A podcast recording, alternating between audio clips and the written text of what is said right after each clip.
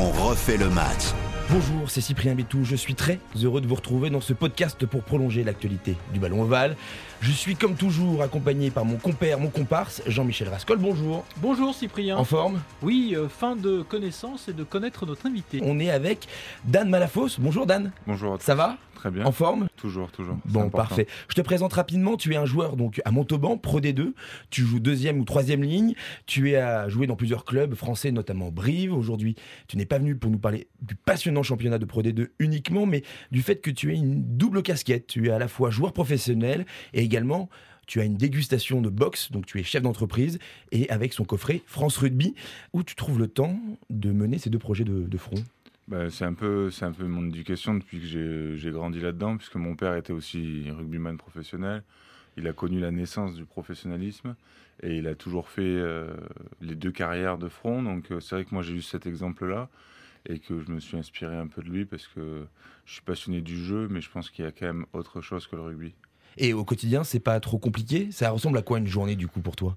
Mais ça dépend des jours, parce que je m'adapte beaucoup euh, par rapport au rugby. Quand on a des journées continues, euh, ben, je fais que les soirs, c'est que de l'administratif, mais sinon c'est pas mal de prospection et pas mal de démarchage commercial. Les week-ends, après, euh, un peu de travail euh, sur la dégustation box et un peu de famille. Bon, et c'est pas trop compliqué de, de tout mener de front du coup, entre la vie privée, la vie pro? Ben, en fait, c'est un équilibre. C'est-à-dire qu'à des moments, euh, comme là pour les fêtes de Noël, euh, on va être euh, très axé la dégustation box et peut-être un petit peu moins sur le côté perso. Et peut-être à partir du 25-26, on va lâcher la dégustation box et on va être uniquement sur du perso. C'est toute une histoire d'équilibre. Quand est-ce qu'on priorise et qu'est-ce qu'on priorise? On peut dire que vous êtes gourmet des mêlées et gourmet des salons en même temps? Alors, plus des salons que des mêlées. C'est de moins en moins démêlé Bah, disons que je prends quand même beaucoup plus de plaisir à manger qu'à faire une mêlée. Euh, très franchement. Même quand elle avance Ouais, même quand elle avance. Alors après, ça c'est une jouissance collective, plus qu'individuelle, mais euh, c'est plus le côté du travail bien fait qui me fait plaisir dans les deux cas. Et du coup, l'envie de, de devenir entrepreneur, tu l'as eu depuis tout petit ou, ou ça c'est c'est un, un projet qui s'est mûri petit à petit? Alors ce serait prétentieux de dire que le fait d'être entrepreneur, je le voulais depuis tout petit parce que c'est arrivé en 2020 et que c'est une opportunité que j'ai eue grâce à mes parents puisqu'ils avaient déjà développé la, marque Gourmet de France et que moi c'était une suite logique au final. Voilà, après euh, ce qui est sûr c'est que j'aurais eu du mal à me développer en tant qu'homme en étant salarié parce qu'aujourd'hui c'est dur d'être salarié et rugbyman pro puisque L'avantage d'avoir ce côté entrepreneur, pour moi au départ, c'était de pouvoir euh, gérer mes horaires comme je le souhaitais et gérer mon emploi du temps comme je le souhaitais. Donc euh, c'était me lancer dans l'aventure, mais aussi avoir cette liberté de temps qu'on n'a pas bien souvent en tant que salarié, quoi, j'ai envie de dire, puisqu'on est quand même souvent dans des, dans des cadres horaires qui sont bien souvent incompatibles avec le rugby. Dans le mot gourmet, il y a le mot qualité. Et l'activité que vous avez développée justement est une activité de qualité. Il y a des chefs qui viennent déguster un petit peu vos, vos B-box. Alors, alors, en fait, non, les chefs, ils sont en amont. Les chefs, en fait, c'est les Gourmet de France. On a développé en 2011 le magazine Gourmet de France qui traite de la gastronomie au sens large, puisqu'il y a la gastronomie, il y a aussi tous les arts de la table. Puis après, en 2015, on a développé ce qu'on appelle des tests produits. Donc, c'est des produits de producteurs qui sont testés de façon organoleptique par des chefs et des meilleurs ouvriers de France. Et si ces produits sont approuvés au niveau qualitatif, alors ils sont à- labellisés Gourmet de France et donc on peut les inclure dans la box. Mais on n'acceptera pas un produit qui n'a pas été validé par les chefs dans la box. Donc ça c'est le premier biais. Et le deuxième biais effectivement en termes de qualité, donc il y a l'aval des chefs, mais il y a aussi la fabrication des chefs eux-mêmes. Donc c'est ces deux biais qui nous permettent aujourd'hui d'avoir une box de produits gastronomiques, de chefs et de meilleurs ouvriers de France. Et ça s'adresse à qui exactement? Aux entreprises, aux particuliers? Alors ça s'adresse à tout le monde, puisque aujourd'hui on est aussi bien sur du particulier que sur de l'entreprise. La seule différence, c'est que sur de l'entreprise, on est en contact permanent et on fait des offres sur mesure. Quand sur le particulier, il faut plus se rendre sur les marketplaces qui sont le site internet de la dégustation box ou sur Smartbox ou sur euh, le site de la boutique FFR. Oui, Avec- avec la nouvelle box France box que vous avez lancée à l'automne euh, à l'automne dernier. Exactement, c'est ça. Et donc euh, aujourd'hui, avec tous ces marketplaces, le particulier peut avoir une box euh, livrée rapidement chez soi, ou alors l'entreprise peut, ou le CSE pour différents types d'événements, que ce soit euh, euh, des remerciements clients, des remerciements collaborateurs, euh, des challenges en interne, externes, etc. Ou même un cadeau de fin d'année pour euh, le CSE, etc. etc. C'est la troisième mi-temps à la maison, quoi. C'est c'est un peu ça, j'ai l'impression. J'ai l'impression que c'est un peu ça.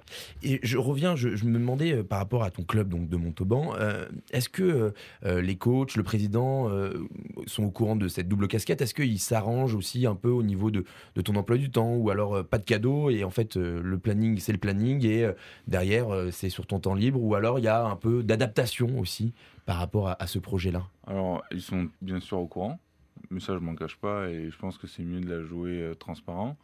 Par contre, euh, non, c'est à moi de m'adapter. Mon employeur, c'est Montauban Rugby, c'est pas la dégustation de boxe. Mm. Ça, c'est un projet que j'ai à côté et que euh, aujourd'hui, je suis rugbyman professionnel et je prépare mon avenir et non pas l'inverse. Et le rugby, c'est pas un loisir. Le rugby, c'est mon travail. Comment t'expliques que les, joueurs de rugby euh, ont vraiment l'intention, en tout cas pendant leur carrière, de préparer l'après? On recevait la semaine dernière Franck Ménel qui, pendant sa carrière, avait fondé euh, Eden Park. Il est toujours d'ailleurs à la, à la tête de cette euh, grande société internationale. Qu'est-ce qui vous donne envie très tôt de préparer l'avenir? Sincèrement, je sais pas si c'est lié au rugby ou pas. Parce que Franck Ménel, il est plutôt de la génération de mon papa que de la mienne. Il va pas, il va pas apprécier. hein. Mais Euh. c'est vrai, mais il va pas apprécier. Mais euh, moi, aujourd'hui, ce que je peux remarquer, c'est qu'il y a un, un pourcentage quand même assez réduit qui prépare la reconversion tôt. On la prépare tous, mais après, au niveau des délais, c'est- ça varie. Euh, je pense que c'est plus une histoire de comment on perçoit notre carrière. Moi, je l'ai toujours perçu comme un plaisir. Et j'ai toujours dit que le rugby, ça allait s'arrêter et je voulais pas être dépendant du rugby. J'ai toujours eu cette éducation-là, mais aussi parce qu'on me l'a martelé à la maison. Donc, euh, c'est plus une histoire, je pense, une histoire d'éducation. Je pense que ça, je le dois beaucoup à ma famille. Mais tu étais peut-être hyper actif quand tu étais jeune, même encore aujourd'hui, non? Ouais, mais j'aurais pu être hyper actif dans les bars, hyper actif en boîte de nuit. hyper L'un n'empêche pas l'autre. euh, Non, bien sûr. bien sûr. C'est une confidence?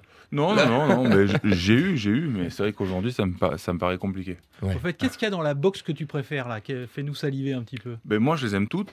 Et puis après, dire qu'est-ce qu'il y a dans la boxe, c'est difficile parce que c'est du sur-mesure. Donc, je sais pas, peut-être que Cyprien, il aime le sucré et on va Il lui adore le canard, par exemple. Ben, le canard, alors Tu me cette, tu, me, tu me connais si bien, Jean-Michel. cette année, c'est compliqué au niveau du canard. Ben, Pas le faire, hein, le savez, manger. Parce que la, la, grippe, la grippe aviaire a quand même tapé fort. On a des très bons foie gras, que ce soit de, de Yves Candebord ou de, de producteurs labellisés. Mhm.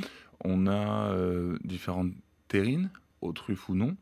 Après, on a différents, différents mets. On fait des box euh, 100% poisson, on fait des box 100% euh, sucré, on fait des box mixtes, on fait vraiment plein de choses. On a des délices de, au fromage, au, enfin, que ce soit au roquefort, au chèvre ou autre. Moi, j'aurais plus tendance à aller vers du sucre. Je suis plus copain avec les Bernachons, les Bouillés, les, les Sébastien Bras, etc. euh, parce que j'aime le sucre. Mais du coup, pour euh, Cyprien Et le canard. euh, ce sera plus du camp de borde. Et du coup, euh, donc ça, c'est donc c'est ta partie euh, entrepreneur. Le côté carrière, donc tu es à Motoban, tu, tu le disais, tu reviens de blessure.